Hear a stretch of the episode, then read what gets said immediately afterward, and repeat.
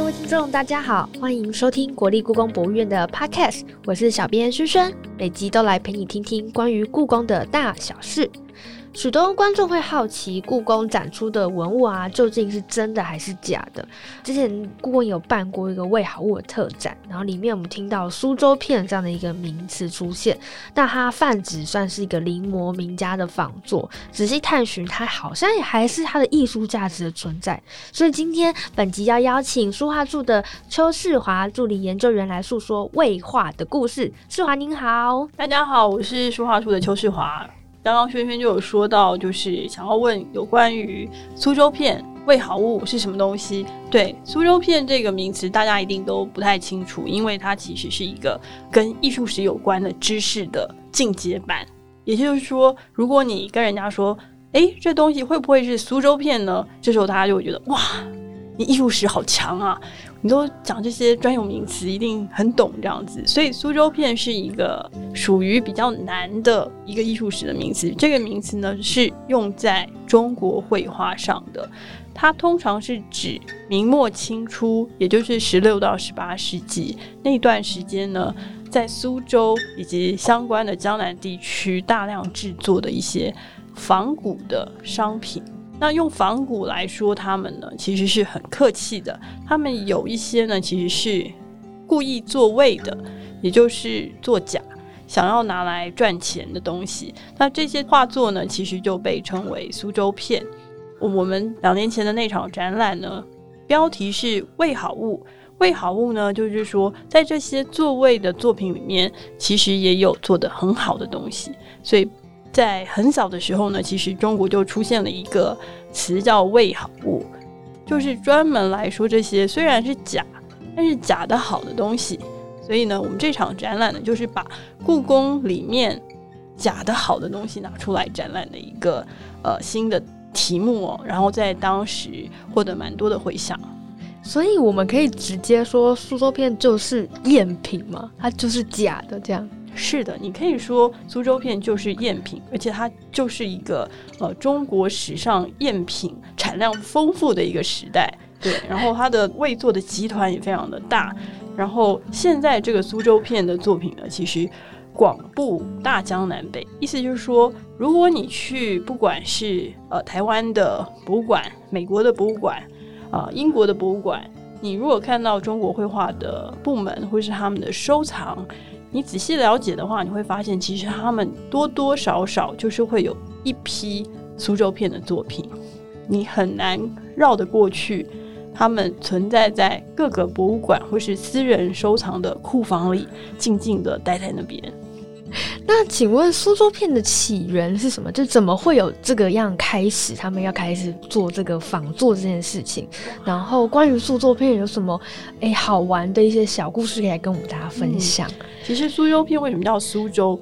片？就是苏州是一个很重要的呃发源地，因为在明代呢，其实苏州是一个重要的文艺重镇，有好多好多重要的画家。就是苏州人，譬如说，呃，大家可能比较不认识的文征明、沈周，还有大家比较认识的唐伯虎，都是重要的苏州画家。那这些苏州画家呢，其实在当时变成把苏州塑造成中国的艺文的重镇。所以呢，苏州流行什么，其他地方都会仿效。苏州就像现在的，譬如说，呃，巴黎。啊，纽约、米兰、米兰，对，就是这些重要的流行的重镇哦。那当时苏州就是这样一个重要的地方。那这个时候呢，苏州画家所画的画当然变成一个风潮，所以呃，苏州画家的风格变成很多人想要买或是学习的对象。那其中有一位呢，就是。职业画家裘英，他也是苏州当地的一个重要的画家。那他的作品呢，就是非常精致、富丽堂皇，然后又带有文人的气息，所以呢，就是雅俗共赏，全部就是老少咸宜，观众群非常多。所以呢，裘英风格的作品在当时实在是。我觉得是打遍天下无敌手，而球英呢，他又是怎么培养出来的？就是苏州当地的一些重要的大收藏家，就把比较年轻的时候的球英带到家里去，帮他们临摹他们收藏的古画，就等于做副本。然后在这个做副本的过程里面，球英大人就补充了很多的相关的知识，然后看了那些大收藏家手里那种非常棒的作品，所以呢，他也就学习的更多，自己的技术也就磨练的更好。所以他的作品就变得非常的重要。那当你成名以后，当然大家就会更想要你的东西。有时候自己一个人忙不过来，这时候就需要靠诶家人、朋友或是徒弟来一起帮忙。所以我们现在在那个艺术史的研究里面，觉得裘英一定是有一个做法，里面呢应该有他的呃亲戚朋友，还有他的徒弟，然后大家一起帮他共同完成。巨大的产品的输出或是制作，这样，那这些合伙的呃工坊里面的工作伙伴，他们其实呢就变得在相当程度，他们可以得到，譬如说球英画画的底本，然后他可以自己进行复制，虽然他可能复制的成果没有像球英的原本那么好。但是却可以相当程度满足一般无知的大众，没有啦，开玩笑。就是说，呃，如果你对球音不是那么熟，你平常没有办法入手，你搞不清楚它到底能够精致美好到什么程度的时候，这时候长了一副也是很漂亮的东西，他跟你说这是球音的，你就会买单。那这种东西呢，就帮助他的这些工坊的工作同仁，也可以在外面再多赚一点点钱吧。那球英，我刚刚说过了，他是被带到那时候最好的收藏家里面去临摹、去看那些古画的，所以他手上也有好多好多古画的稿本。所以呢，在他的工坊里面，如果你去那边工作，那你就有机会看到很多古画的稿本。那时候你要拷贝的对象就不一定只是球英了，你还可以考到，譬如说唐代的。小李将军、大李将军的作品，或者是宋代的宋徽宗，或者是李唐，搞不好这些人都在裘英的图库里面。那这些图库呢，就变成一个可能是属于裘英的作坊里面的公有财。那大家都可以不断的偷偷的把它抠笔回家，然后就继续大量制作。那我我看呢，就现在各个博物馆。的库房里面的苏州片的藏量，看起来他们球英的相关的稿本扩散的状况是存在的，也就是说，真的都被人家带回去继续大量复制，然后那个品质呢，当然就不会有有球英自己亲笔画的，或者是说由他监制的这样的画作，呃，相比呢，当然品质不如，但是你还是可以在里面感觉到。原来那个稿本的可能百分之五十的神韵啊，或者是它的构图啊，或者它颜色啊，或者它人物的姿态是什么？他在描绘某一个特别的故事的时候，会是怎么样的安排？对，所以我觉得其实那个所谓的苏州片，也就是不断复制的摹本或是赝品呢，他们其实对于当时的视觉文化产生了一波非常强力的冲击，就是它有点像普及。了好多好多，原来只能是最有钱的人、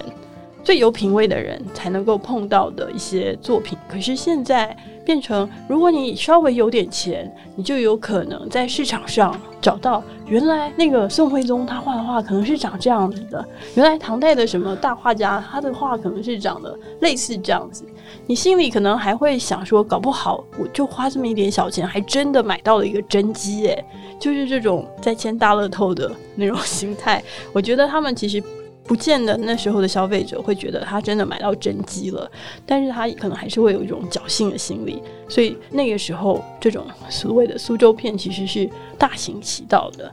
那他们当时啊，会有一个鉴定说，哎，这到底是真的还是人家仿的？这样子吗？会有这样这件事吗？在当代的那个那个时代的时候，现在就是我们。故宫书画处每周二下午就是推出了一个接受民众带他们家里收藏的一些古书画，看看是真还是假的这样子的服务。那当然我们的意见是参考的，但是呢，我想这个需求应该是只要你有收藏，你就会有点兴趣想要确定，或者是要找人背书。那个时候，我想你在市场上买到了。任何一张苏州片，或者不管是真迹还是赝品，你还是会想要去问问看别人是对还是错的。那我想呢，你很难找到一个你信赖的人，但是你还是会被卖给你的那个古董铺子的老板可能是牵着走的。他会告诉你说：“你看，这上面有 哎球英的签名，还有球英的印章，旁边还有 哎呀，你看。”文征明的提拔呢？你看文征明都提拔上，你怎么还不相信？如果这不是真的，还是哪个是真的呢？或者是他会直接拿比较好的苏州片，他就会跟你说：“你看这个，这个是假的，你不会看走眼了吧？你看它上面用的颜料是实青实绿，哎，就很贵的颜料，哎。”那个如果不是好画家，是搞不到这么好的颜料的。他都上去了，还有很多的苏州片是真的拿金金色的颜料去画。你说哇，你看这闪闪发亮，这个轮廓线全部都用金笔又重新描过一次。这种下重本东西，如果不是宋代的宫廷的作品，怎么可能会有这些昂贵的材料呢？这些颜料可以放上去呢？所以脑波有点弱，对对对对，你就会被说服了。所以呢，我觉得这个。辨别真验呢，其实是一个长期的学习的过程。就算是我们现在在故宫工作，其实我们还是会看走眼的时候。所以就是大家互相努力求进步，继续努力的 了解什么是呃那个画家应该有的水准，然后才能够真的去分辨真验。但是呢，还是要说一句话，就是即使是复制品或是所谓的大家觉得假货。一听就觉得好像不屑、不需要收藏的这些东西，其实不一定要用那种道德的标准来看他们。他们其实真的是一个在，尤其是在过去照相机、影印机都不发达的时候，你想要多让一般人了解古代绘画发展的情况，这些所谓的苏州片，其实应该发挥了一个相当大的功能。而且他们有一些制作的真的非常的精美，他们有点有点骨气的感觉，就是他们想要让你觉得，哇，有时候你看到一些很好的苏州片，你会觉得说，嗯，他们为什么要拷贝这个古代的构图或者是画法呢？其实你看他们的技术或是嗯，就是很成熟，他们其实可以自己创造，可是可能在当时那个时代的消费者，他们就是要买所谓的古董。如果他们自己发挥自己的创意，像我们现在非常重视艺术家的创意，在当时反而是一个卖不出去的东西。所以你可以透过每一个不同的时代留下来的绘画作品，去感觉那个时代的消费者想要的是什么，那个时候的人心里的想法是什么。我觉得是一个非常有意思的事情。刚才我们一开始就有提过两年前办的这个魏好物的特展嘛，那但是还是一定很多观众会觉得。故宫耶，你怎么可以放一个假的在这个展柜里面呢？所以虽然刚刚我们有讲到这个呃苏州片，它也是有很多的一个因素，当时的因素存在。那它实际上在故宫展的时候，我们又可以怎么样去看待它这样的一个艺术价值呢？不仅是故宫有，每一个博物馆都有。但是呢，每一个博物馆有的假的东西的品质在哪里？我觉得是可以再研究的。那我觉得我们在未好物里面拿出来的故宫的假的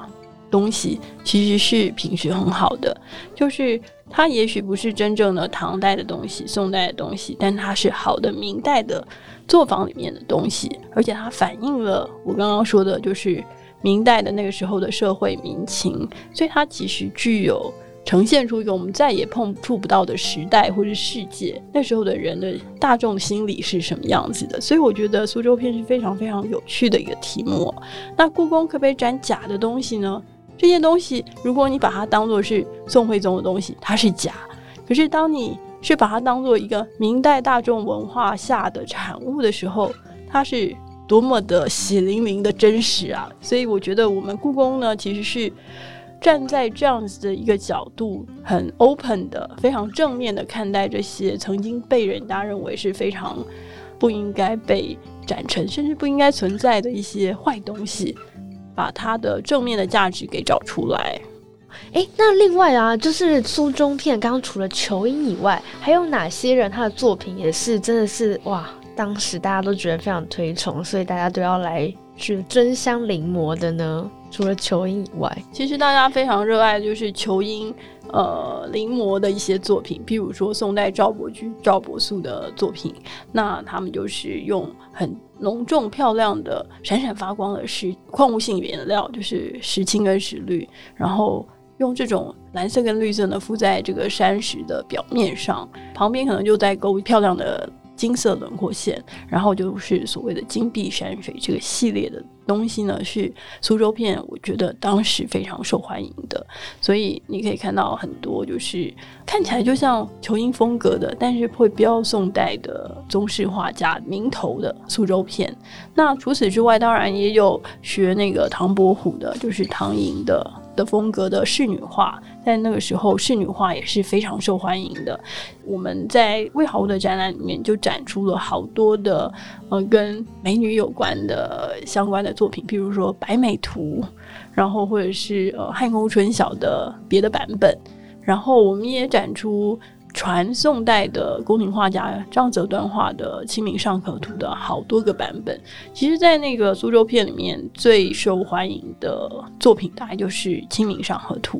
那故宫现在在南部园区展出的这个《清明上河图》的展，展了大概三张《清明上河图》，可是我们院里面其实藏了七张。其实《清明上河图》在当时，尤其是明末清初苏州片创造的《清明上河图》的数量，你可以。相信是非常非常大的。我那时候办展览的时候查那个古代的书籍文集，就发现他们曾经有人说，你只要在市场上花一两银子就可以买到一卷《清明上河图》。其实相对是 CP 值很高的，你知道吗？就是一两银子，其实呃，就买那种古代的作品来说，是价钱很低的。所以你可以。想想看，当时可能古董铺子满街的古董铺子都有《清明上河图》，那买的人会觉得他买到真的吗？我觉得没那么傻，但是大家都会想要去看看到底《清明上河图》长什么样子。就像现在《清明上河图》的展览就是那么的引人入胜啊，因为它的细节太多了。你可以看到当时的猪肉铺子啊，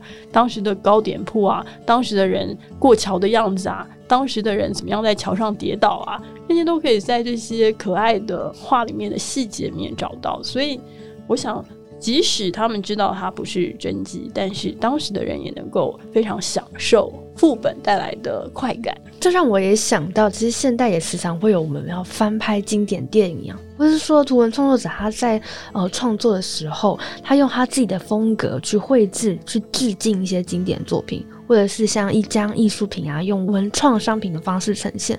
所以是否我们可以把苏州片用这样的一个概念去看待它吗？嗯，它可以说是经典的复制品，没有错。但是它呃，因为我觉得苏州片它有一个很强的商业取向，你从它的数量，就是它制作的那个初衷来看，它其实呃就是想要卖钱的。这个事情是。不可能绕过去的，但是你也可以从它的品质有好有坏，相差非常多来看，就是它的消费者消费端有很有钱的人，也有比较一般的，也有。所以呢，你说翻拍经典电影没有错，但是他并没有想要特别再去加值，就是他只是想要消费那个经典作品的价值，然后让消费者来买单。可是真正想要对经典作品致敬，然后希望能够再突破的，你可能要现在来故宫可以来看一档展览，就是画画说明卡片探索记的展览。里面其实展了这个倪瓒的《荣西斋图》。那倪瓒是元代的一个重要的文人画家，他的风格呢，其实就被很多的元、明、清，甚至民国到现在做水墨画的文人们感到非常。清新、干净、很有意境的一个重要的风格，所以不断的在临摹倪瓒的风格。那我们在这个展厅里面就展出了好多件，就是从元代到明代到清代，不同的画家对于倪瓒风格的重新的临写，这也是一种复制哦。可是他们的初衷并不是要拿去卖的，而是属于他们会落自己的款，就说：“哎，我这是沈周我画的，文征明我画倪瓒的。”然后或是王建我画倪瓒的，他想要去跟这个经典风格做一个对话，在延续他的同时，也想要走出自己新的路。这就跟苏州片这样子纯粹的有点像拷贝做法，就会有一点点差别。所以，如果大家想要更了解中国文人画，或者是说更了解这种复制性很强的苏州片，其实都可以，就是常常来我们的展厅看展览，就会有更多的体会。好，谢谢世华的推荐。画画是展到几月几号啊？它展到七月五号哦。好，那我们这个上映的时候还有机会，大家一定要把握时间，赶快去啊去看我们的画画这个展览。哎，那世华，请问一下，那我们现代有没有一个类似复制这样的一个经典作品的这样的一个方式呢？我觉得，就故宫本身呢，就有很多的例子。譬如说，我们的文物商店里面就有复制文物啊，你可以去买复制画，所以就是几乎是下真机一等，就是几乎接近原作那样子的好的好的印刷品。其实你可以在我们的文物商店买到。另外一个我觉得有趣的就是，像我们的精品小编，他们就会在同时期的这个展览呢，就是做一些。譬如说小贴图、赖贴图，那那些赖贴图呢？它其实直接也是复制了我们展出的作品的原貌，然后再加上一些可爱的文字。譬如说像那个苏州片的绘好物的特展出来的时候，他们就呃有一组。还是两组那个仙女妈妈的贴图哦，里面就会把哎我们的那个白美图或是其他的苏州片的仙女画的内容呢，就会把它稍微剪辑下来，然后就配上非常可爱的台语，譬如说欢必霸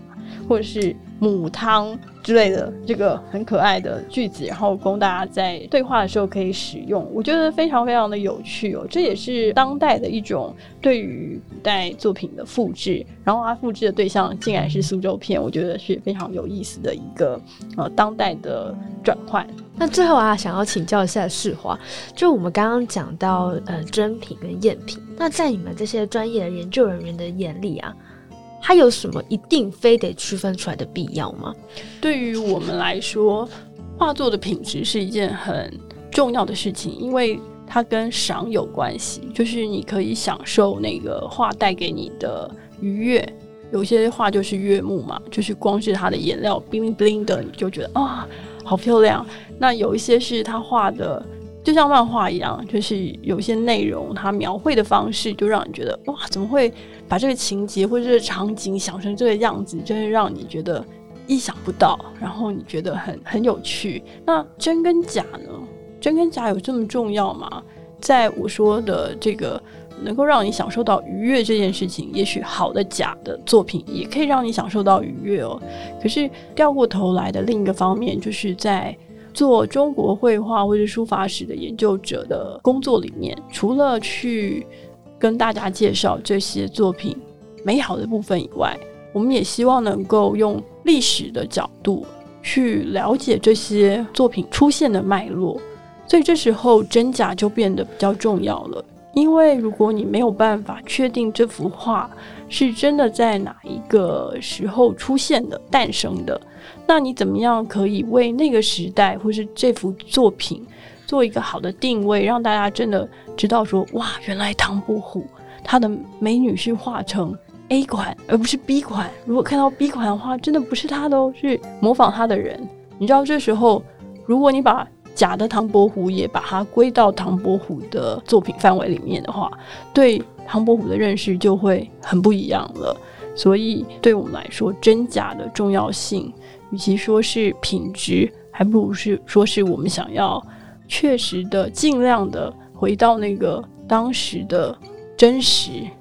好，非常谢谢世华，真的是非常丰富的内容，让我们更认识苏州片。就是从今以后，我们也可以来讲这个艺术专有的苏州片这个名词，感觉可以提升自己的 level。然后我们也更认识了关于这个真品跟赝品这样的一个想法存在。再次的欢迎大家，可以多多来故宫来看看我们非常非常丰富的书画，还有器物，还有图书文献相关的作品，都可以来去感受被那样的一个作品愉悦的感觉。好，谢谢世华，谢谢。下集的话，我们邀请到非常厉害的两位来宾，这里就不要告诉大家是谁了，但你们一定要来听。我们要来聊聊数位世界和真实物件来相遇的时候会发生什么样的火花呢？敬请期待。